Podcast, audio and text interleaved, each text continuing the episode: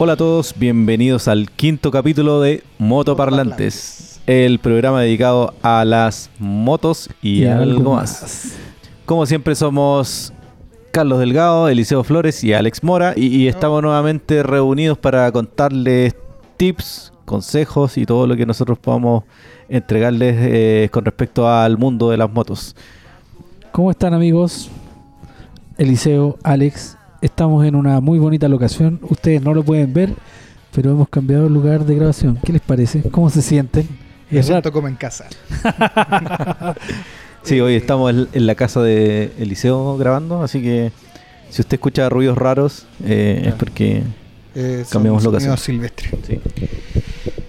Bueno, luego de una extensa periodo creativo, vamos a decirlo así, hemos vuelto a retomar los micrófonos, hemos vuelto a grabar y sí, hemos dejado pasar harto tiempo, pero esperemos que sea un buen capítulo. Traemos unos temas interesantes como para hablar y esperemos que sea la puerta para seguir hablando un poco más de los temas estos que vienen. Para el capítulo de hoy, ¿quién nos acompaña, Alex, en la música? El día de hoy tenemos a la banda Madre Foca, una banda oriunda de el sector sur de Santiago, el bosque de la cisterna principalmente. ¿El castillo? No tan al sur, un poquito más al norte. Ellos son de, como decía, de la cisterna, el bosque, y vamos a estar escuchando el disco que se llama, Carlos, A Fierro Peix. A Fierro Peix. Fue un disco grabado en el 2006. Un aplauso para Madre Foca. Madre Foca, bien. Madre Foca. Muy buena por si acaso. Escuchen el disco, súper interesante. Para entrar de lleno en este quinto capítulo de Motoparlantes, vamos a... elegimos un tema que es contingente, que tiene que ver con la época del año en la que estamos, que es el verano, obviamente. Vamos a hablar de Venezuela. Y vamos a hablar de... No, hablar de Venezuela. A pesar de que hay harto tema ahí, sobre todo con las motos. No sé se fijaron el otro día en la protesta espontánea de los motoristas. Entonces retomando la idea, a lo que yo iba era que estamos en verano. Y en verano, obviamente, lo que uno hace es... Ir de vacaciones, justamente. Y particularmente... en moto, sí, pues, obvio. De moto. Entonces vamos a hablar un poco de eso, de no vamos a describir necesariamente viajes largos, viajes cortos, sino que vamos a intentar conversar respecto de justamente esto, de salir en la moto en el verano, que probablemente planeamos unas rutas más largas, quizás un par de días en moto y todo eso, esas consideraciones que uno puede tener o consejitos que uno puede aportar antes de agarrar la moto y irse un par de días. Claro, las consideraciones que tienen que tener para en este periodo de tiempo, en donde mucha gente anda afuera. Ya, pero supongamos que nos vamos a tomar una semana de vacaciones. Vamos a ir a acampar con la moto, ¿o no? Lo que sea. Sí, me imagino yo las vacaciones en moto. Salir en moto, pero me imagino un viaje a recorrer, una cosa así. ¿Y qué consideraciones deberíamos tener? ¿Cualquier moto me sirve? Sí, de más. Sí, ya lo hemos conversado y hemos dicho que sí. Ahora, igual salió un tema interesante antes que empezáramos a grabar, que es que detectábamos por ahí un cierto grupo de personas que efectivamente salen a hacer kilómetros en moto, salen a recorrer largas distancias en moto. Y eso es básicamente lo que hacen como paseo, no necesariamente con un destino claro, sino con salir a quemar kilómetros, como decía Eliseo. Y otro grupo de gente, por decirlo así, que efectivamente planea sus vacaciones y sus destinos en moto. Y para eso hay que tener un montón de consideraciones que de repente nunca están de más recordarlas. Claro. Eliseo, yo creo que es la persona idónea para contarnos acerca de tomarse vacaciones en moto, ya que tiene muchos kilómetros en el cuerpo y la experiencia manda. O sea, tenemos que aprovechar que lo tenemos acá. Así que cuéntanos un poquito, Eliseo. A ver, esto, volviendo al tema de que estamos hablando de las vacaciones, a pesar de que me ha hablado en capítulos anteriores, donde me ha hablado del primer viaje y todo, ahora queremos recalcar exactamente qué es lo que es salir en vacaciones. que es un periodo en donde tú te vas a topar mucho más tráfico en carretera y por lo general donde vayas va a haber mucho más movimiento. Entonces son algunas consideraciones que puede cambiar respecto a un viaje en cualquier periodo del año. Y por ejemplo, algo que es muy importante, pero muy importante, es el tema del equipaje. Vamos a partir por ahí, porque de verdad, puta, todos yo creo que hemos cometido el error en algún minuto, la primera vez que salí en viaje, y estás armando las mochilas, y estás armando las maletas y toda la weá, y te das cuenta, weón, que después voy a montar las cosas a la moto, y tu mochila que te va a echar la espalda, o si tu compañero, lo que sea, y weón, no caen, pues weón. Vais cargado como si fuera ahí de expedición y vais en la moto, pues. Entonces ahí después, obviamente, ahí tú tienes que empezar a privilegiar y a hacer, puta, a ponerte en contexto. O sea, tú vas en moto y ¿qué es lo que vas a hacer? Si tú vas a acampar, ¿realmente estáis dispuestos a acampar? Eso también tendrían que haberlo pensado en un viaje previo al de verano, porque de verdad, si andáis en moto, descansar en carpa no es lo más recomendable, de verdad. Si andáis hartos kilómetros no es tan reconfortante para reponer energía dormir en carpa muchas veces. A menos que tengáis una hueá muy, muy, muy preparada y son más kilos, ¿cachai? De cosas que llevar. Entonces, si vaya a acampar, puta, echar la carpa, una cuestión que no sea tan abultada, unos sacos de dormir que también no sean mucho bulto, porque al final hay dos cosas que tienes que considerar, que son el volumen y el peso. En general dependerá de la moto, si es grandota te pueden caer más cosas, pero si vas en una moto cualquiera, en general siempre es el tema del volumen. O sea, que lo cómodo que puedes llevar amarrado a tu moto. Si le pones maleta y cosas así, no exceder más allá también del volumen o el espacio para que no sea tan ancha la moto, ¿cachai? Y el peso. Si vas a llevar mochila y toda esa cuestión, también que no te sea una cuestión incómoda de transportar. Y también la otra cuestión que te va a influir en el viaje es la aerodinámica. De verdad, si tú le pones maletas, si le vas poniendo cosas amarradas a la moto, te va a afectar en la velocidad y en la aerodinámica en la carretera. Y te va a dar menos velocidad, va a consumir más combustible. Es algo que tienen que tomar en consideración también. Y de verdad, no echen weás, weón, de verdad. Un amigo la otra vez me contaba que fue para el norte y la mujer echó... puta, weón, un alisador de pelo, weón. ¿Cachai? Entonces, puta, pongan ojo ahí, weón. El casco hace ese trabajo, claro, de alisarte, weón. Entonces, por ejemplo, no lleven tonteras que no vayan a ocupar, que sean necesarias, muy, muy necesarias. Por ejemplo, una cocinilla de estas acá es suficiente. No hay más que eso. Traten de optimizar lo mayor el espacio y el peso. Porque también los pesos obviamente van a ir mellando en el consumo de la moto. Y de verdad, weón. Bueno, péguense la primera vuelta que puedan. Ahí ustedes van a ir cachando que siempre las primeras viajes tú lleváis weas que nunca ocupáis. ¿Cachai? Entonces, ahí van a ir dándose cuenta. Pongan un ojo con eso.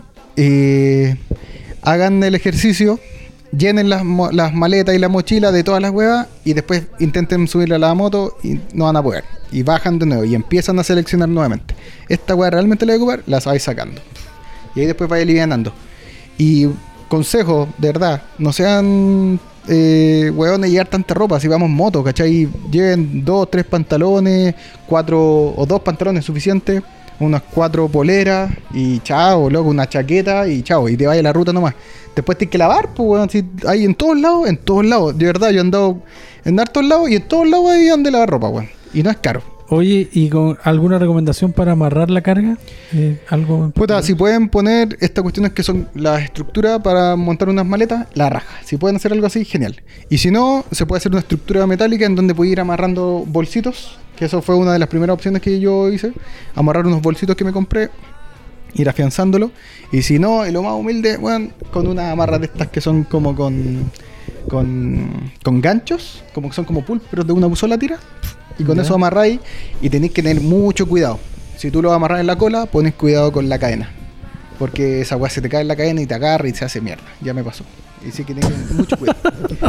Cubre cadena, todo ese tipo de cosas, por favor. Y en el estanque, a mí siempre me ha resultado muy cómodo amarrar cosas en el estanque. Para andar. Y después cuando tenés que echar benzina, también tenés que correrla. Tenés que pensar en todas esas weas que te pueden ir pasando. O si no, las puedes ir descubriendo a la mala en el camino. la mochila, que no quede muy pesada, porque tenés que pensar de que va a andar varias horas o una o más horas con ella en la espalda, y si no la hayas apoyado en algún lado como en el asiento, te va a cansar, po. De verdad, tú puedes pensar, cuando recién salís, la weá puede pesar quizás 15 kilos, pero 15 kilos cuando lleváis una hora, puta, al final te empieza a cansar, ¿cachai? Te empieza a incomodar y no te permite moverte bien en la moto. Son cuestiones que tenés que ir tomando en cuenta. Ya, eso con respecto a la carga. Eso en cuanto a la carga. Con respecto a la ruta, tenemos buenos caminos acá en Chile. Puta, en general, siendo humildes, pero no por eso dejar de reconocer de que la infraestructura en Chile en general es buena. Si bien pagamos TAC o peaje en prácticamente todo el país, excepto para el norte, que hay varias tramos, muchos tramos que no están concesionados y son del Estado, y de hecho esos son caminos que están medios malitos, entre medio tienen unos hoyos, unas sorpresas, pero nada tan tremendo. En general, las carreteras concesionadas están impecables. Por lo general no te encontrás con ninguna sorpresa. Y andar en moto es la mejor weá que pueda ocurrir, porque de verdad los peajes son mucho más baratos que un auto. Oye, hay dos cosas que yo quiero decirles. Me había olvidado a todo esto. Hace poco nos pegamos un viaje con Eliseo. Pasa rápido el tiempo, creo que fue en noviembre. Sí. Y para todos los motocumpitas y motoparlantes escucha, quiero decirles que el saludo no se ha perdido. Así que no lloren. Porque nosotros cuando nos fuimos de Santa Bárbara hacia La Unión, todos los locos nos saludaban. Era BM, la moto que sea, todo. Te paraban la mano. Es que es lo que te acordáis que yo decía respecto a la cuestión del saludo, que acá en la ciudad, weón, puta, o aquí en estas ciudades que están más conectadas, no es tan típico saludarse, porque se ocupa la moto como para movilizarse. Pero en cambio para allá en el extremo sur te topáis con viajeros, y cuando veis un viajero dan ganas de saludarlo, weón. Oye, pero yo les tengo que contar que el fin de semana pasado fui a las Torres del Paine a hacer ahí unos trekking, y me acordé del motocumpita. ¿Sabes por qué? Porque uno va haciendo la ruta y subiendo el cerro y todo, y cada vez que te cruzáis con alguien te saluda también, po. Siempre, todos. Como los mormones. Todos, entonces, claro, harto gringo, harto extranjero, pero todo el mundo que pasa en sentido contrario, en el fondo, que ya viene de vuelta, es porque saluda, es la misma idea, porque sabe que el weón, tú vas al encuentro, a la aventura, ¿cachai? Claro. Y él viene de vuelta, estáis compartiendo, ¿sí?, la misma. Sí. Esa es una buena manera de entonces, explicar el como que me acordaba porque chucha saludé a un weón desconocido. Sí, el motocumpita el fin de semana por lo mismo. Claro, entonces sí. Porque entre viajeros compartí, estando acá en la ciudad, ¿cachai?, se pierde y es natural. Que, claro, porque es una experiencia cotidiana, pues. Claro. No tiene nada especial. Quiero comprar el pan aquí, claro, viviendo la vida al límite. Y lo otro que quería aportar es que el parabrisas lo recomiendo 100%, aunque sea un cartón piedra. Lo que sea, siempre les va a favorecer el viento en el pecho, que finalmente te cansa mucho. Se anda abierto, claramente te cansa. Sí, sí. Así que, no sé, Alex, ¿quieres aportar algo más? No. Con respecto a las vacaciones. Es que yo tengo algunas cositas más. O sea, no, yo de hecho soy el que menos experiencia tiene haciendo viajes, pero de todas maneras uno va aprendiendo ciertas cosas. Me acuerdo de la primera vez que salí y llegué al peaje, no tenía la pata a mano y empecé entre sacarte el guante y empezar a buscar.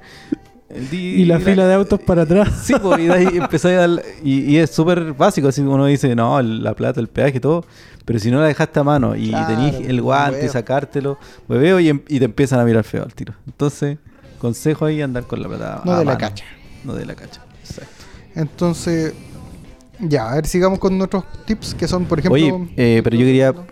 Perdón, antes de continuar, yo quería destacar lo que decía Eliseo respecto de la carga, sobre todo con, claro, tiene un tema de comodidad, de seguridad también en términos de cuánto va a pesar la moto, cómo se va a estabilizar, quizás dependiendo del peso, pero sobre todo con el tema de la seguridad que puede, o sea, que se te puede caer la carga, se te puede ser súper peligroso, sí, o... que pase cualquier cosa, que se te caiga, que se te enrede una cosa en la cadena, como decía. Entonces yo creo que quede bien estivado y bien contrapesado. porque eso también hay que considerar. Los pesos, de hecho, en estricto rigor, la carga, si la voy a poner en maletas, tú tienes que pesarla, ¿cachai? Para distribuir bien el peso, balanceada, para que en la hueá no quede cargado un lado o el otro. Eso en estricto rigor. Claro. Entonces es un tema no menor porque involucra directamente la seguridad que sí, puede tener en la ruta, claro. Por supuesto. Y por ejemplo, y otro punto más, pasando, siguiendo avanzando en los tips que deberíamos ir revisando, es programar la ruta. Puta, a muchos nos ha pasado también de que la ruta inevitablemente se va sumando kilómetros, pero siempre tienes que hacer el mismo ejercicio. Si te fijaste, siempre tengo un objetivo, y ese objetivo debería irlo dividiendo en pequeñas metitas o metas diarias, ¿ya? Entonces, en ese sentido, tú tienes que pensar cuánto es lo que... Ya se supone que te pegaste algunas vueltas y más o menos cachai cuánto es lo que aguanta y arregla la moto y el consumo de la moto. Ya habíamos hablado este tema de que cómo determinar el consumo de la moto, que era cargando el combustible hasta tope, después recorrer los kilómetros que fuesen 100 kilómetros, después la volví a llenar y ahí sacáis la relación en torno a los litros o los kilómetros recorridos divididos los litros que consumiste. Y ahí tú sabís más o menos, es una relación promedio del consumo que te da la moto. Una vez sabiendo eso, ustedes pueden hacer una planificación diaria de lo que pueden andar. Por ejemplo, en mi caso yo puedo andar 150 o 200 kilómetros andando de corrido hasta llegar a la próxima bomba, que es la que han de poder reabastecer de nuevo combustible. Entonces ustedes, si van a ir de aquí a Valdivia, por ejemplo, ustedes tienen que pensar cuánto es lo que pueden andar, en mi caso 200 kilómetros, ¿ya? En esos 200 kilómetros, ustedes determinan a dónde hay una ciudad por ahí cerca. Entonces, si ahí saben, por lo general todas las ciudades grandes para el sur tienen bomba de combustible. Y si no, se pueden meter hay aplicaciones incluso ahora que te muestran las bombas, dónde están cada una de las bombas. Copec está en todo Chile, en todos lados hay una Copec. En todas las ciudades grandes, de hecho tengo entendido que hay un convenio con el Estado en donde tienen que tener cada ciertos kilómetros una bomba. Así que siempre se van a tomar con una Copec, son los mejores servicentros, son los más limpios y tienen comida y están calefaccionados, así que traten de apoyarse en eso. Para hacer estas programaciones ocupen Maps, una buena herramienta, determinen los kilómetros que quieren avanzar diariamente y lo van dividiendo en los tramos que les estábamos comentando. Traten de respetar esa programación que ustedes mismos se ponen. Pero si no pueden, por cualquier motivo, obviamente da lo mismo. Pero lo que pasa es que cuando haga una programación de días, tienes que ir pensando en que hay un desgaste físico del andar en moto.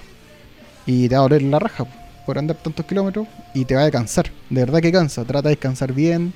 Idealmente descansa bien. Puta, si te vas a tomar unos copetes, pásalo bien un rato, da lo mismo. Pero tenés que ir asumiendo de que esa cuestión va a ser un desgaste acumulativo.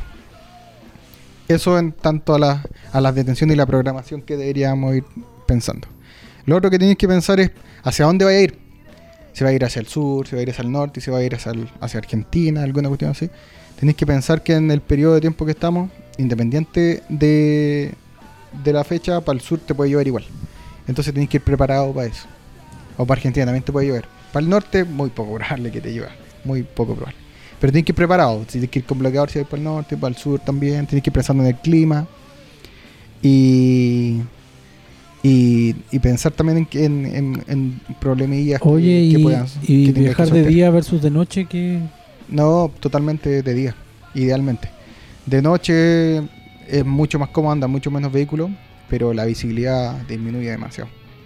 En general las motos no tienen una iluminación panorámica, porque cuando tú te inclinas en la curva tú no podés ver. Hay motos que ahora tienen iluminación en ese ángulo, ¿cachado? Cuando te inclinas no veis un ángulo. Hay motos ahora que la FJR y las BM ahora tienen ese foco que se ilumina a ese punto que no se ve. Pero en general siempre recomiendo andar de día, es mucho más confiable. Domináis todo el espectro visual, entonces es lo más recomendable. A pesar de que al amigo Soto le gusta andar de noche. Claro. Toda la noche andando en moto. Hoy a morir. Un saludo para mi amigo Sotomoto. Hoy queremos entonces... Y el otro punto, que es el que me queda, que es el de... Son dos puntos en realidad, que uno son los gastos. Hago una estimación. Hay una aplicación que se llama Carretera. Tapa el teléfono y le ponís desde dónde hasta dónde y la cuestión te da un estimativo de lo que vaya a gastar en combustible de acuerdo a la información que está pidiendo, que es rendimiento, tipo de benzina y qué tipo de vehículo es, que es una moto en este caso, y te va a dar un estimado de lo que tú te vayas a gastar en combustible y peajes, todos los peajes que están informados. Entonces tú al final tenías esa aplicación que te va a dar esos dos tips, pero también lo que tenéis que pensar es que tú vas como turista, entonces te vas a tener que considerar la comida, sí o sí, la estadía y cualquier cosa. Todo está por cuenta del bolsillo, así que traten de pensar en hacer durar las lucas como para que no quedéis pato y tengáis que volverte de vuelta, que ya me ha pasado también rajado. Oye, y andar en moto es mucho más económico, sí. Sí. ¿Cierto? Está pero... Sí, por el tema del combustible, o sea, de todas maneras. Combustible, peaje, sí. Los peajes son más baratos. Y estacionamiento, por general yo no pago, nunca he pagado por un estacionamiento de moto. La he metido hasta dentro de un hotel, pero no he pagado nunca. Hoy, ¿y cuando fuimos a dónde fue? A Canelillo, ¿te acordáis? Sí, nos fuimos a la nos sacaron la chucha, sí. Sí, marica.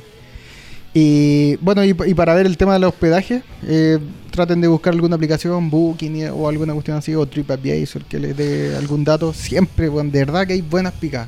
Y esas aplicaciones, gástate un ratito y vayas a encontrar muy buenas picas. De verdad, hay unas weas que... Oye, el Liceo estaba para youtuber, weón. Sí, sí, tiene todo el... ¿Cierto? Es que esto, o por último, después hay otra aplicación que se pueden hacer mejores, que también si nos pueden ir compartiendo información ahí de repente... Bueno, esa es la idea, que cualquier persona que tenga su experiencia con los viajes aporte de hecho, en la página. Coméntenos qué es lo que quizás algún dato que nos puede estar faltando, o cuéntenos tu anécdota. Un viaje en donde lo pasaste mal quizás porque no... ¿Y cuál es lo que sacaste limpio? Claro, que es lo que también conversábamos en algún capítulo de cuando uno normalmente tiene la mala experiencia, es cuando más aprende, cuando totalmente. Te das cuenta que lo pasaste mal y probablemente no va a volver a repetir esa conducta y va a... O pongan a prueba todas estas cuestiones. Así. Entonces, ¿podemos hacer un resumen? Y el último es el tema de la mantención. Que obviamente antes de salir no te llegas y partís, por favor, revisa el aceite, revisa los líquidos de freno, revisa las pastillas, bueno, que estén más o menos bien, las cadenas, que esté lubricada, la batería que esté cargada. Puta... En otro capítulo podríamos hablar eso de las herramientas básicas que debería tener un motoquero. Claro. Que bueno, esa weá es muy cierta. Sí, hay que así que eso, prepárense para el viaje, disfrútenlo, vayan con las ganas de... No es una carrera, vayan a disfrutar la ruta, que es lo más importante. Andar en moto, de puta, que rico, weón. Disfruten andando en moto. El destino va a estar ahí, no se va a mover, weón. Así que vayan para allá disfrutando, andando en la motito, sin ningún apuro, ojalá. Y pásenlo la raja. Un aplauso para el Liceo. Nos conmovió con su relato. Lloraron, ¿no? Sí, yeah, casi. Bueno. Entonces, dados los consejos generales, obviamente, como decía Carlos también, escríbanos, cuéntenos cómo ha sido su experiencia y lo que se pudo haber quedado fuera de esta conversación también, bienvenido. Pero sobre todo la experiencia de cada uno viajando. Ah, por favor, una weá, ¿sí? Clave, weón. No hagan estupideces, weón. Vayan con la moto al día. No hagan weas raras, así como pasarse un pare, weón, con un Paco al lado. Porque puta madre que una mierda, loco, cuando te sacan un parte a la concha de su madre el mundo. De verdad. Que tenéis que después pedir el traslado a la wea o tenéis que ir a pagarlo, weón. A la mierda. Esa wea, evítela. Y si no, y estando a la chucha del mundo, de verdad. Una vez estábamos en Arica y no andaba con el permiso de circulación, no con el... Seguro obligatorio. Seguro impreso, weón. Lo tenía en el teléfono y weón me quería sacar el parte. Le dije, weón, venimos de Rancagua, weón, por favor. Y ahí me la saqué, pues, weón. Yo le di la carta a morir nomás. Remánguenlo. Y salven. Y eso. Ya, pues, eso entonces. Vamos a ir a escuchar un temita de Madre Foca. Y vamos a estar a la vuelta comentando lo que va a ser nuestro tema central de este 5º capítulo de Motoparlantes. Vamos y volvemos.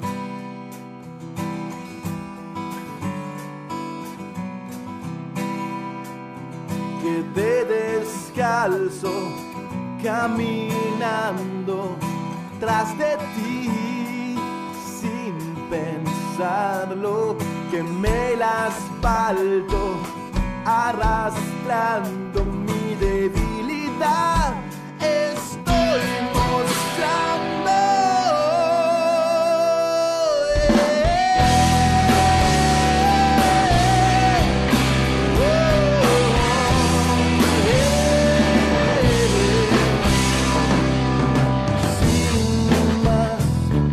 Necesidad y la realidad.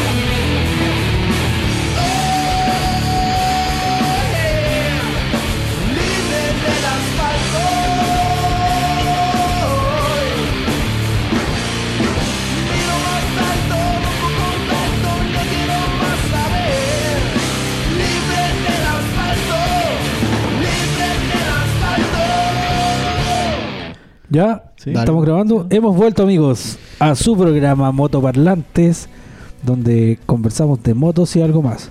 Recuerden visitar las redes sociales en Facebook, Twitter y Instagram. Lo más importante es Instagram. ¿Pueden buscar como Motoparlantes? Justamente, como dice Carlos, Motoparlantes en todas las redes sociales y... Normalmente estamos revisando, nos llegan muchos comentarios de temas que deberíamos tocar en el programa de... y el tema este de que de verdad nos está sorprendiendo porque ahora como está en Spotify nos han llegado reproducciones de Colombia, de Ecuador, ¿verdad? Sí, ahí tenemos también... Está interesante eso. Sí, así que saludo también a la gente que no es de Chile y que nos está escuchando y que nos intenta entender el idioma nuestro. Sí, yo ahí como que... De hecho me escribió un personaje... de Colombia y me dijo que no, le costaba un poco seguirnos, pero que ahí le hacía empeño para... Tiene que cambiar la moto, perro, que no para seguir. Por ahí va la cosa. Entonces, sigan escribiéndonos porque vamos a estar recogiendo todos sus mensajes y lo que nos quieran decir. Sigan mandándonos información de bandas también, los que quieran sonar en el programa, escríbanos. Y justamente... una idea que nació de la red social y de vamos a hacer una especie de ciclo, por decirlo así. Vamos a empezar a entrar en un tema que es mucho más grande, que tiene que ver con la customización de las motos. Claro, y que no podemos hablarlo solamente en un capítulo. Exacto, y elegimos como punto de partida el Café Racer. ¿Qué es el Café Racer? Y lo que fue en su inicio y lo que es ahora, lo que entendemos nosotros ahora como el Café Racer y como la modificación de moto. Entonces vamos a empezar justamente con este tema a conversar respecto de todo lo que tiene que ver con esta movida que está tan de moda, por decirlo así. Claro, y qué ha significado el renacimiento o un rebrote de la movida de customización de motos. En ese mismo sentido, entonces, vamos a partir con un poquito de historia que yo creo que todos han investigado un poco al respecto, que de dónde viene el nombre, de dónde viene la movida...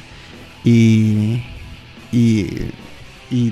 explicar un poco que esta cuestión nació en Inglaterra como una movida de pendejos que querían correr en moto y preparaban sus motos para ello. O sea, toda esta cuestión pasaba a un tema más funcional, en donde andaban vestidos de cuero porque era lo que se usaba en ese tiempo netamente para protegerse del viento, el frío y de las caídas. Las motos estaban modificadas completamente para un tema funcional, como decía, que era para correr. Y seguían la onda que era en ese minuto las motos clásicas que se modificaban para correr en la isla Man o lo que fuera en ese tiempo. Y se modificaban de tal manera de que fueran más livianas y más aerodinámicas, sobre todo, y por ende tuvieran más potencia disponible para correr. Entonces comenzaron a modificar sus motos estándar. En ese tiempo obviamente en Inglaterra producían sus propias motos y no había importación prácticamente de motos que no fueran de Europa y principalmente eran motos inglesas y comenzaron a hacer modificaciones en los volantes, en los apoyapiés, en los asientos y en la misma vestimenta. Fue todo pensado siguiendo la onda de las carreras de ese periodo. Y después todo esto comenzó a evolucionar, incluso hubieron mixturas en donde se mezclaron chasis de unas marcas con motores de otros modelos y ahí todo fue funcionándose y es lo que derivó al final en una movida completa de los años 60. Pero era lo que ellos vivían en ese momento. Claro, ellos no se daban cuenta de lo que estaban creando quizás, pues era solamente una junta de pendejos que querían correr en moto, ¿cachai? Claro, y hacían todo lo posible mecánicamente con la moto para que la moto corriera mucho más y le sacaban todo lo... Que hay que dejar en claro eso, que era lo que ellos buscaban, era la funcionalidad de correr, po, ¿cachai? Exacto, o sea, incluso en todos los... Estuvimos buscando información en varias páginas y siempre destacan que por una parte se sacan un montón de cosas, pero finalmente se sacrifica comodidad. El tema era correr, y correr lo más rápido posible. Entonces en ese tiempo se sacrificaba comodidad por velocidad o por potencia, en definitiva. Claro. Y por ya, eso para que quede dando vuelta. Claro, y adoptar esta posición más aerodinámica que te permitía, claro, obviamente... Cortar mejor el viento. Claro.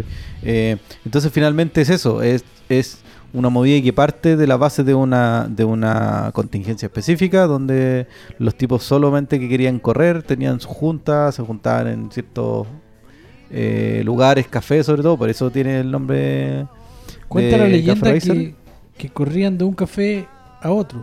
Claro, que hacían estas carreras en lo que dura una canción, y había harta leyenda de por medio. Respecto de, pero claro, finalmente lo que salió de esto fue que los tipos terminaron creando una estética que ha ido como renaciendo, yo diría, en lo último, o hemos conversado acá en los últimos, no sé, 10 años, podríamos decir. Entonces, este renacer, que era lo que hablábamos antes en pauta, es que justamente esta nueva renacer del tema viene acompañado de internet, de YouTube y de ese hazlo por ti mismo, y resulta que yo creo que por ahí va lo potente de todo esto. ¿Por qué pasó a ser algo tan llamativo?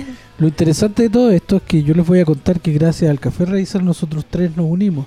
Entonces, para nosotros es súper importante hablar de este tema, porque es algo que está pasando ahora, ¿cierto? No sé si ustedes están de acuerdo conmigo, es como el tipo de customización del momento, porque yo recuerdo que las motos chopper siempre han existido, y ese tipo de modificación, a diferencia del Café Racer, yo tengo nociones de como el año 2013, 2014, de empezar a ver los primeros manuales dados vuelta y cosas así. Acá, no sé qué dicen ustedes. O sea, claramente hablamos de que esto ya es un tema estético, ya es un tema... finalmente se creó esta como onda Café Racer, y lo que hemos visto últimamente es que normalmente se busca eso, se busca que la moto tenga la estética Café Racer.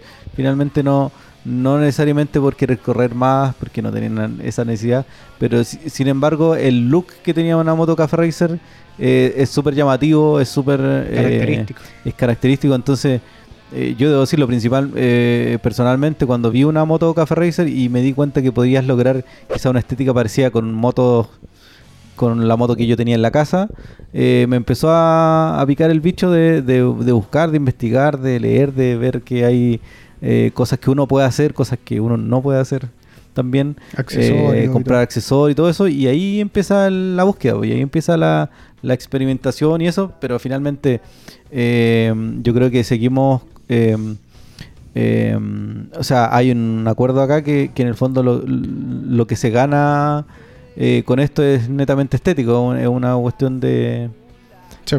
Si en los 60 se sacrificaba comodidad por potencia, ahora es sacrificar comodidad por estética, básicamente. Claro. Y se acuerdan que hace un momento, no sé si Alex o Eliseo decía que el término Café Racer o cafetear la moto ya tiene varios derivados. Hoy en día lo que nosotros vemos en las redes sociales, que de repente alguien pregunta, oye, ¿cómo puedo cafetear esta moto?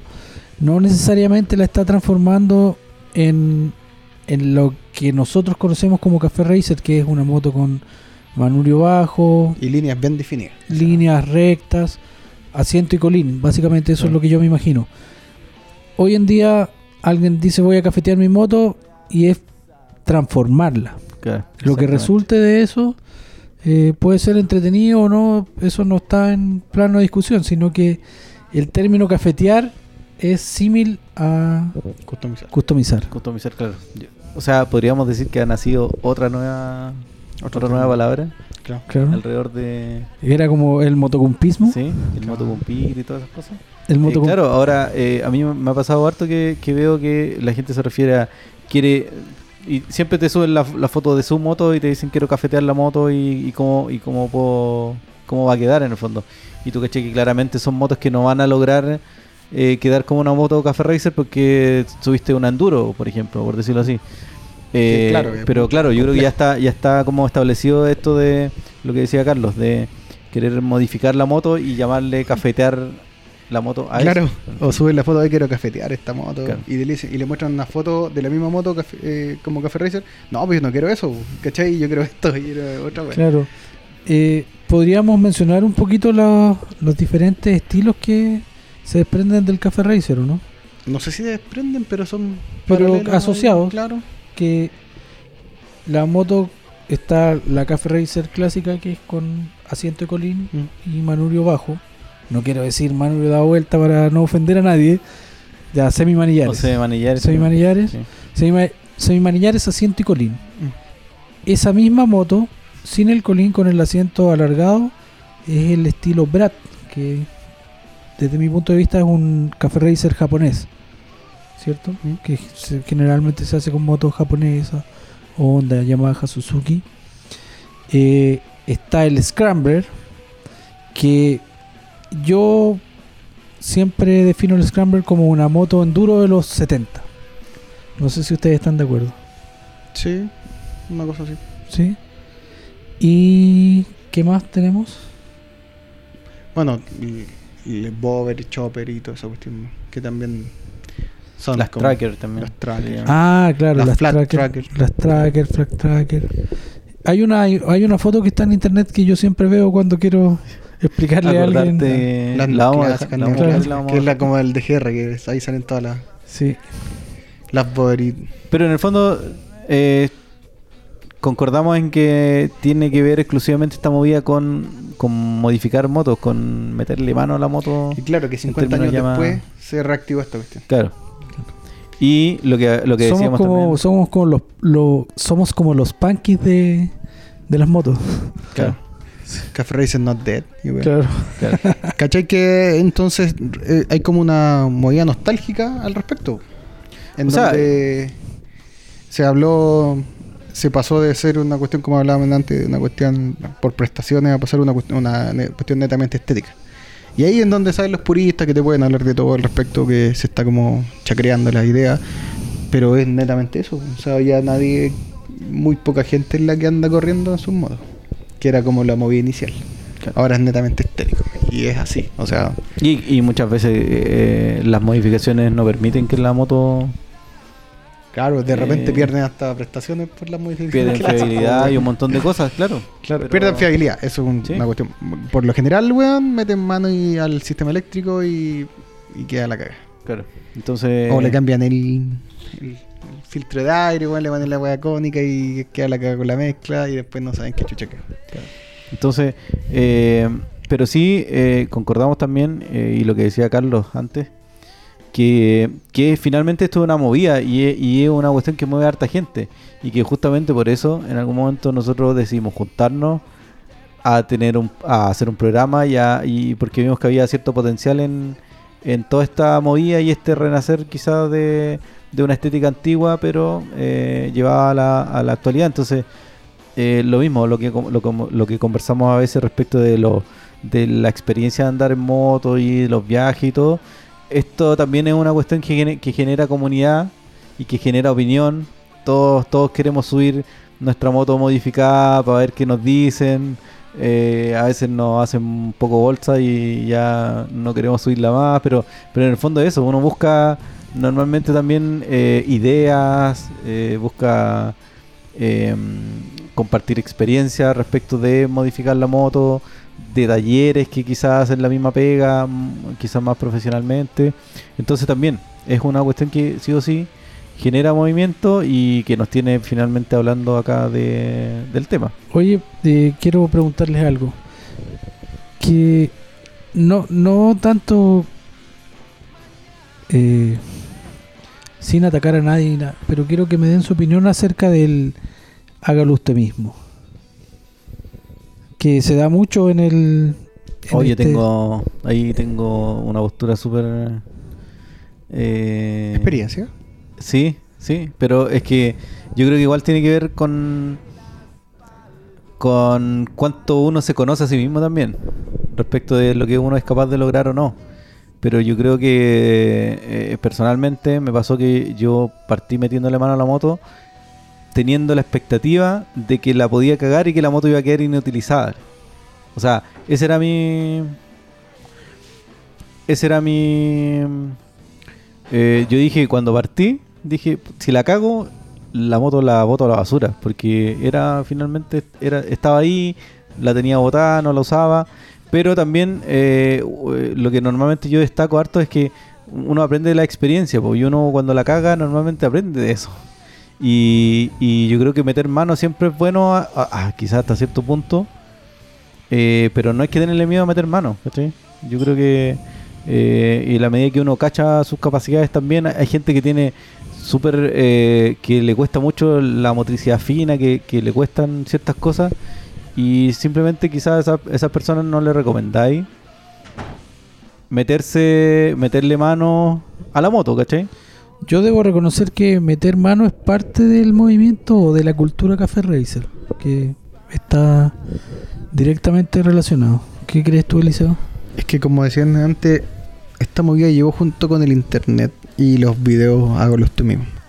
Y los videos editados, obviamente, al igual que todos los videos, weón, Ichiban y weas así, puta, siempre sale como que súper sencillo, weón. Y la wea está editado y no te das ni cuenta, y el weón comprimió horas, días de pega en una pasada, y datos que no te dan, como la simetría y proporciones, y weas que no te las cuenta nadie, y tienes que ir dándote cuenta a la mala de esas modificaciones.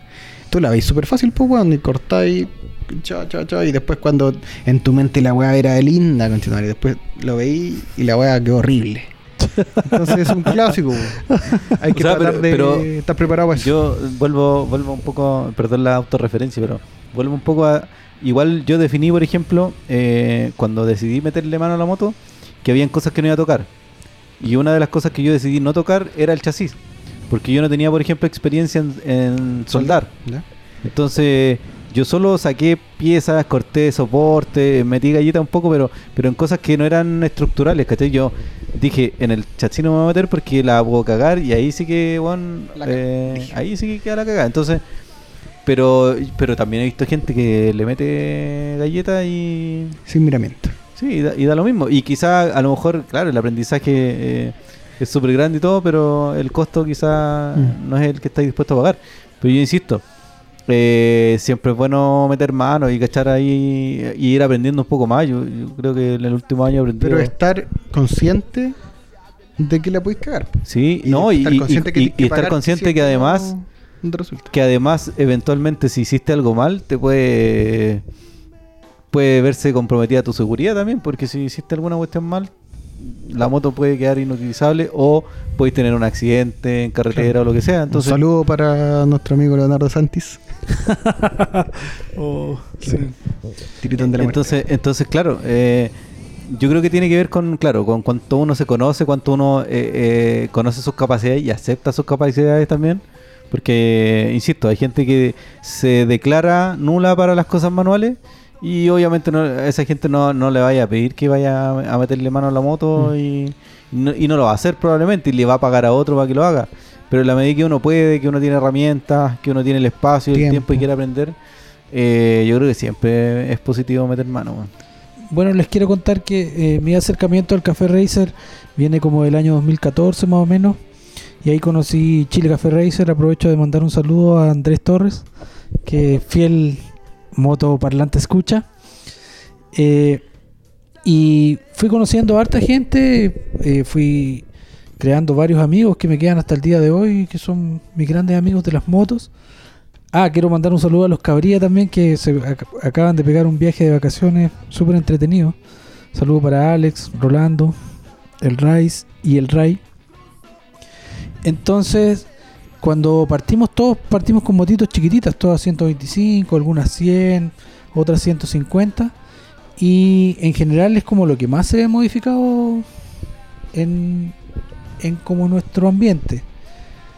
Ya están saliendo motos más grandes, pero todavía estamos en pañales con las modificaciones. Todos se atreven a modificar CGL, cosas así. ¿Qué han visto ustedes? Sí, de todas maneras. Lo que pasa es que cuando tú vas evolucionando, es lo que veo yo, desde las motitos más baratas, por así decirlo, ahí tú no veis tanto riesgo porque no es tantas lucas de por medio. Pero cuando ya tenés una moto que te cuesta 5 millones de pesos y entrar ahí a gastar plata y modificarla y pensar en la reventa de la moto, muchas veces es complicado. Ahí tenés que empezar, ya lo pensáis un poquito más, y por eso no hay tanta gente que modifique su propia moto, ¿cachai? Hay harta gente quizás que manda pesca esa moto y le manda un weón que sabe. Pero eso, las motos grandes, dices. Claro, las motos grandes. Entonces, las motos pequeñas, cada uno, hay harta gente que lo trata de hacer ellos mismos, pero motos más grandes, con sistemas eléctricos más complejos y motores más complejos también, ya es otro cuento. Todavía no damos el salto. No, en general por no. Por lo que vemos... Yo por lo que veo, las motos grandes pero son en modificaciones estéticas, poquitas cosas, ¿no? Pero sabéis que en general también, lo que dice Carlos, a mí me parece que también a nivel de industria... de los talleres que se dedican a esto tampoco no trabajan normalmente con motos tan grandes porque normalmente tenés que tomar una moto, hay talleres que compran motos de cero nuevas, las modifican y las venden, y para eso también necesitáis motos que sean medianamente asequibles porque le vais a tener que sumar todo el valor de la modificación, como Moto 1 por ejemplo, entonces, y después vender esa moto, la tenés que vender en un precio que quizás no te la van a pagar. Entonces, lo que yo sí he visto más es que es moto antigua, moto old, que son más grandes obviamente y que son restauradas, y que en la restauración aprovecháis de pegarle una customización. Eso yo lo he visto más, pero motos nuevas, alerta de tema para capítulo futuro. Otro más ahí. He visto pocas y yo creo que por lo mismo tiene que ver con la inversión que hay de por medio, claro, con la reventa, con un montón de cosas, y como que no sé si a ustedes les pasa, pero cuando te compráis una moto, no sé si ustedes piensan que va a ser la moto definitiva, o siempre pensáis que quizás que eventualmente la vaya a vender o que te vaya a comprar otra, no sé si, entonces también quizás tiene que ver con eso, con que será la moto con la que me voy a quedar varios años más, ¿cachai? Entonces yo creo que mucho de eso influye en la decisión finalmente de modificar o no la moto, al estilo que sea finalmente, pero de a poquito va creciendo. No, ya yo creo que esta movida ya está bastante establecida, de hecho se creó una página mucho más compleja, se venden incluso ahora accesorios, ya, ¿cachai? Y agarrado una, o sea, es que hay, claro, hay, yo creo que se conjugan varios factores. O sea, tenemos por un lado la página de Chile Café Racer, el grupo normalmente genera un montón de interacciones, pues, juntas y salidas, hay eventos, hay todo ese tipo de cosas. Hay un montón de cosas. Entonces está esa parte. Está por otro lado, que hay una página que vende efectivamente accesorios. Se generó un espacio para generar comercial, por supuesto. Y claramente tenía todos los tipos. Había una necesidad y se cubrió, ¿cachai? Sí. O se está tratando de cubrir. Bueno, y en tercer término, todos estos talleres que han ido surgiendo, que se dedican efectivamente a restaurar motos por un lado, y otros derechamente a modificar motos 0 kilómetros. Entonces también yo creo que hay un mercado incipiente todavía. Yo diría que han habido talleres que han nacido y muerto en los últimos años, pero hay algunos que se mantienen. ¿Podemos nombrar algunos? ¿Cómo cuál? Hay algunos que han cambiado de nombre, hay...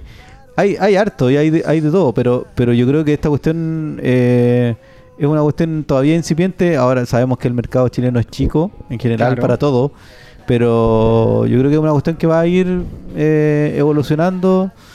La gente se va a ir educando también respecto de... Porque ese es otro tema que también lo hemos conversado en el programa, la percepción que tienen las personas de los productos chilenos. Entonces, claro, no es una moto fabricada en Chile, pero tiene una estampa de un trabajo hecho en Chile, pero no todo el mundo te quiere pagar por un trabajo así. O sea, entonces también tiene la valoración que le da las mismas personas a una pega hecha aquí en Chile. También es una cuestión que también va ahí, quizá creciendo en alza, y entonces yo creo que todo esto va a servir para que esta cuestión siga creciendo. Sabemos que cada vez hay más motos en Chile, y eso no difícilmente se va a revertir, porque es una cuestión mundial además. Sí, claro. Entonces, ojalá que se ponga de moda el estilo Mososoku. Estoy esperando que pase eso. Claro, andar combate y varas así largas. Claro. Con los a ver, como para ir cerrando ya el tema, quizá. Entonces podemos ir encuadrando esta cuestión en que ya es un... La verdad es que yo ahora actualmente creo que este tema ya está más desarrollado. No es una cuestión tan en pañales todavía.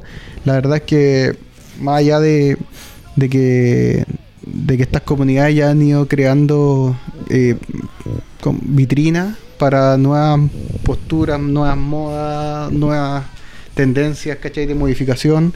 Han ido también sirviendo como foros de intercambio de ideas y picadas. Por ejemplo, mucha gente si no compra acá, lo compra afuera, ¿cachai? Y se va dando cuenta de que hay un montón de opciones en todo el mundo en donde comprar cuestiones. Y se han ido dando cuenta también de datos, ¿cachai? Que se pueden ir compartiendo tips de cómo modificar tu moto, experiencias que son muy valoradas por todo el mundo, en donde de verdad hay muchas veces en donde lo que hablábamos antes, el tema de la seguridad es muy importante. Si vaya a modificar el tren delantero, por ejemplo, la rueda, el eje, lo que sea, cuestiones que de verdad ponen, si no quedan bien hechos, ponen en riesgo al piloto y te puedes sacar la cresta, de verdad. Y si no lo probaste como es debido y no apretaste bien, te podés matar en la moto. Entonces todo eso sirve para eso, este grupo, por ejemplo, y otros grupos en donde puedes ir compartiendo experiencias y puedes ir compartiendo datos muy interesantes. La movida en general del Café Racer acá en Chile creo que sirve como una excusa también para seguir dándole a lo mismo que el motociclismo, que es juntarse, salir a pasear, ir a hacerse una rutita. Qué buen punto tocaste.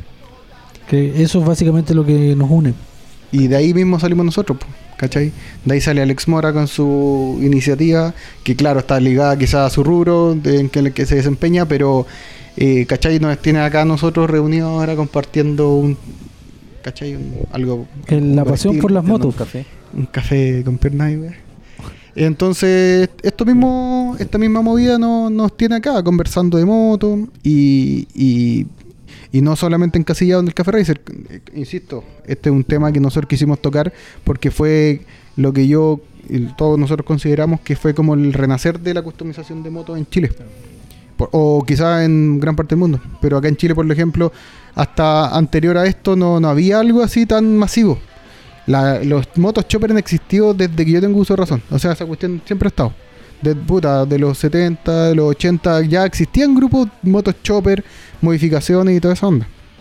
Pero esta tendencia más masiva, en donde casi cualquier persona lo está haciendo y está metida o simplemente le llama la atención, es algo que se vio en esta nueva ola de la modificación de motos. Un aplauso para el Liceo de nuevo, que nos conmueve con sus palabras. Pero de verdad, o sea, eso es lo que pienso. Sí, yo comparto lo que dice el Liceo. Yo también, a modo de un poco de cierre, también hay cosas que, si bien lo comentábamos al principio, esto de la estética Café Racer, que finalmente es lo que se busca ahora, claro, tiene que ver con un montón de cosas que yo diría que lo retro en general está de moda, y el Café Racer tiene mucho de retro, o sea, es netamente retro. Totalmente. Entonces, claro, y también hay que decirlo, el Café Racer en general en el mundo también ha tenido este resurgimiento. Entonces, claro, ¿no? Es una tendencia, está ahí, hay que disfrutarla, aprenderla, meter mano a la moto si te da la oportunidad, apreciarla, participar. Sí, de todas maneras. Puta, personalmente yo no soy un asiduo seguidor de la movida así como personalmente. Me gusta ver motos bien hechas. Son eso de TV. Claro, me gusta ver una buena pega. Yo no soy fanático, la verdad. Yo no modificaría una moto para mí en esa movida. Pero yo creo que, no sé si en algún minuto, creo que lo hablamos en el primer capítulo, creo que lo hablé. Yo creo que Chile, como ningún otro lado, bueno, quizás como otros países más pequeños, es donde, bueno, tenemos que ser conscientes de lo que somos cada uno, ¿cachai? Que todos... Si queremos que esta movida realmente surja, ¿cachai? Tenemos que poner todo de nuestra parte, o sea, participar, ir a los eventos, Puta, opinar, weón, tirar buena onda, sobre todo, para apoyar a la gente, y si no, dar una crítica constructiva. Y aunque igual es entretenido trolear de repente a la gente, pues, weón. Pero de verdad, si queremos. Un saludo para cuestión... Fabián Borelli.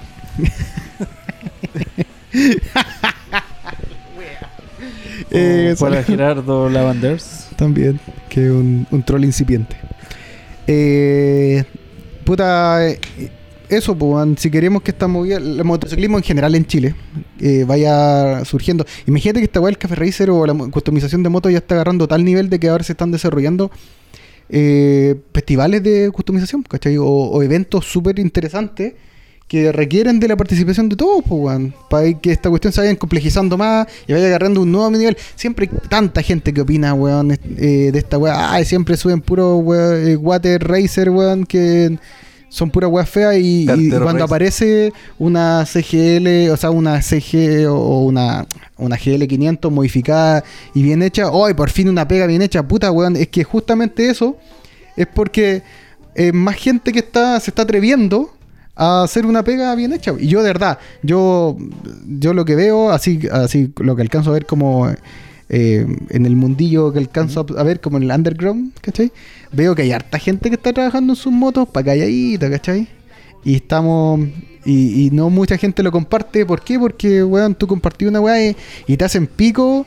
Sí, viene entretenido la weá, pero la verdad hay weones que no lo hacen para que sea entretenido una talla, po, weón, de tirarte mierda, weón, sino que de verdad te están tirando mierda en mala, po, weón. Y esa weá es penca, po. O sea, por ejemplo, si un weón te agarraba el weón de que, no sé, po, weón, de que, no sé, por wearte, tú sabes cuándo es talla, pero hay weones que de verdad te tiran mierda para... De fomes culeados que son dos, pues, weón. No tienen ninguna gracia. En los comentarios vamos a traducir toda la terminología del liceo. Como que se tratan de dar color, weón, y ni siquiera andan en moto, pues, weón. Hay harto, weón, que comenta, ¿cachai? Que comenta, weón, y ni siquiera andan en moto, weón, que es lo más importante para mí. Bueno, pero es que así en la red social, el liceo, tú sabes. Somos... No, gusanos, para andar en moto. somos, ¿cómo se dice? Hijos de la red social. Claro. Y ahí estamos. Bueno, por eso también se hace el viernes para Valiente y weá. ¿Sí? Sí, claro. Bueno, pico. Y no, leo mucho eso. Oye, pero a propósito yo intento retomar lo que estaba diciendo. Y tiene que ver con lo que dijo Eliseo recién. Y esto tiene que ver con... Se habla en muchos otros ámbitos, no necesariamente solo en el tema de moto y customización. Se habla de crear... No sé si han escuchado el término crear industria. En general se habla de... normalmente se hace un llamado y le piden a la gente así como apoyar ciertas iniciativas, preferir ciertos productos por sobre otros, porque tiene que ver con efectivamente con el desarrollo de ciertas industrias que son incipientes. Para mí, sobre todo con el tema de la modificación y eso, yo encuentro que es tremendamente valioso y lo encuentro súper destacable que haya gente que ahora al día de hoy esté viviendo de esto. O sea, hay gente que yo sé que su única ocupación es modificar motos. Y es como, no sé, uno podría decir una de las pegas soñadas, porque ¿quién no quiere hacer esta cuestión para vivir? ¿Cachai? Pero eso tiene que ver con un montón de otros factores y del valor que finalmente le da el consumidor a estos productos, por decirlo así. Entonces, lo mismo que dice Eliseo, de ir a los eventos, ir a todo lo que tenga que ver con estos temas. Claro. Ir a la junta en mi casa los días miércoles. Claro. Todo, yo creo que todo va para donde mismo. Y puta, ir creando comunidad entre todos, no necesariamente ir a eventos masivos, ir lo ideal para ir apoyando la movida, pero por ejemplo, créate con tu grupo de amigos, ir reforzando lazos, ir aprendiendo, metan mano, ayúdense entre ustedes, tiren para arriba la movida. De verdad, a mí me está sorprendiendo que cada vez está creciendo los eventos, por ejemplo, como el Valparaíso Motor Club.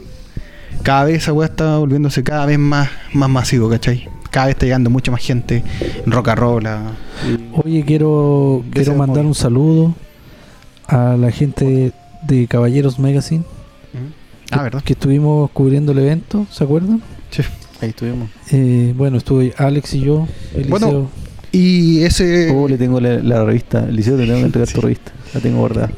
Un saludo para ellos que están haciendo un trabajo súper bonito. Que justamente tiene que ver con lo mismo. Integrando a los talleres, integrando a los customizadores, a la gente que está haciendo cosas. Que otra plataforma más, que lo mismo que intentamos hacer nosotros. Intentamos masificar un poco más toda esta movida de las motos. Y ellos lo hacen de manera más... Claro, ellos lo abordan clásica, igual que nosotros, porque nosotros también tratamos de retomar la radio, que es una weá que en este tiempo no es tan masivo como antes. Y ellos también lo intentan ver a través de una radio, o sea, de una revista. De una revista, claro, lo abordan a través del diseño, pero también están destacando y buscando todos estos nichos que tienen que quizá conversar entre ellos. Claro, la historia del motociclismo chileno. Claro, o sea, en la misma quinta edición que en la que estuvimos con Carlos, venía la famosa Natasha, que es esta camioneta, que es la Chevrolet 51, creo que, modificada media rat, y uno dice, no, es una camioneta versus motos, pero en realidad, claro, es exactamente lo mismo, es la misma industria de la que estamos hablando, es la misma onda media retro, es todo esto... que es justamente lo que estamos conversando, que es lo que estamos invitando a potenciar, invitando a meter mano y todo eso. Yo creo que va todo finalmente de la mano, entonces creo que todo suma finalmente. Y tenemos que apoyarnos entre todos. Así como mismo decía Guillermo en el lanzamiento de la revista, este mundillo es tan chico, weón, que si no nos apoyamos entre nosotros, weón, paremos con el chaqueteo penca, weón, sí. De verdad. Entre nosotros, weón, hay que apoyarse. Por eso, saludos para ellos, que sigan con todo nomás, y ahí lo vamos a estar apoyando en lo que podamos. Y eso sería para el tema central. Sí. Motoparlantes. Eso sería, claro. Vamos a ir cerrando entonces. Vamos a ir tirando la caña. Lo que ha sido esta conversación de este quinto capítulo, y donde ya lo dijimos, quedamos abiertos a recibir sugerencias y sobre todo a empezar a seguir hablando de la modificación. Ahora hablamos básicamente del Café Racer, pero también nos fuimos por varias aristas, hablamos bien en genérico de todo, pero la idea es seguir profundizando en temas más específicos, y que obviamente si ustedes nos pueden proponer cualquier cosa, nosotros vamos a estar ahí escuchando lo que nos puedan decir y también traerlo al programa. Eso sería entonces por el día de hoy. Vamos a seguir escuchando entonces a Madre Foca y volvemos para ir cerrando el programa del día de hoy. ¡Qué buena banda! Mira cómo cargo mi equipaje de ilusiones más que nadie. Sabes que no soy. Tomo el rumbo a casa sin temor, mirando solo hacia adelante. Tú sabes cómo soy.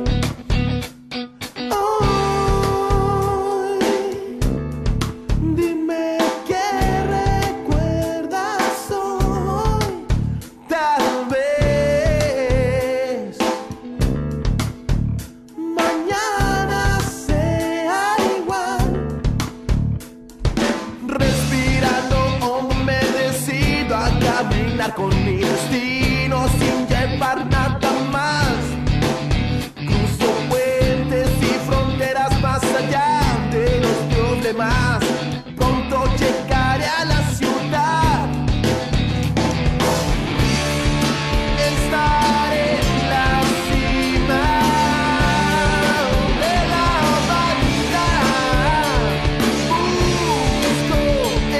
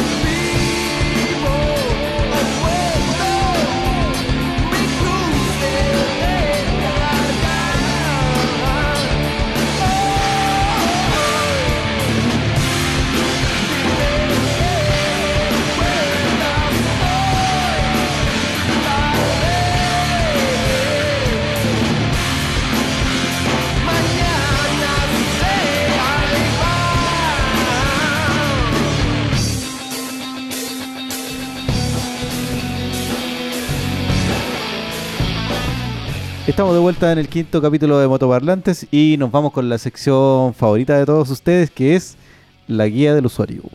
Hola amigos, yo soy Carlos Delgado, músico y mecánico, y para la sección de la guía del usuario de hoy vamos a hablar acerca de cómo verificar el nivel de combustible en nuestras motos, que es algo muy importante, ya que de repente hay algunos que van andando en la carretera y se quedan sin combustible.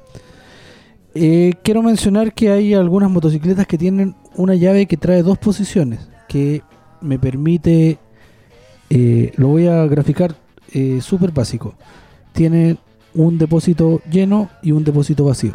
Cuando la llave apunta hacia el depósito lleno, quiere decir que está en funcionamiento normal. Si me quedo sin benzina, tengo la reserva, que la flecha tiene que quedar indicando hacia el depósito más vacío, y así tengo 1 o 2 litros que me van a permitir llegar a la bomba de combustible. También debo mencionar que hay motocicletas que no tienen este sistema y traen un marcador de nivel con aguja, que obviamente si la aguja marca 0 no tengo benzina, así que ojo, siempre estén revisando su nivel y la posición de la llave. Cuando de repente un día puse la reserva, fui a llenar y me olvidé de cambiarla, me va a provocar obviamente que me quede sin combustible, así que atentos ahí. Saludos.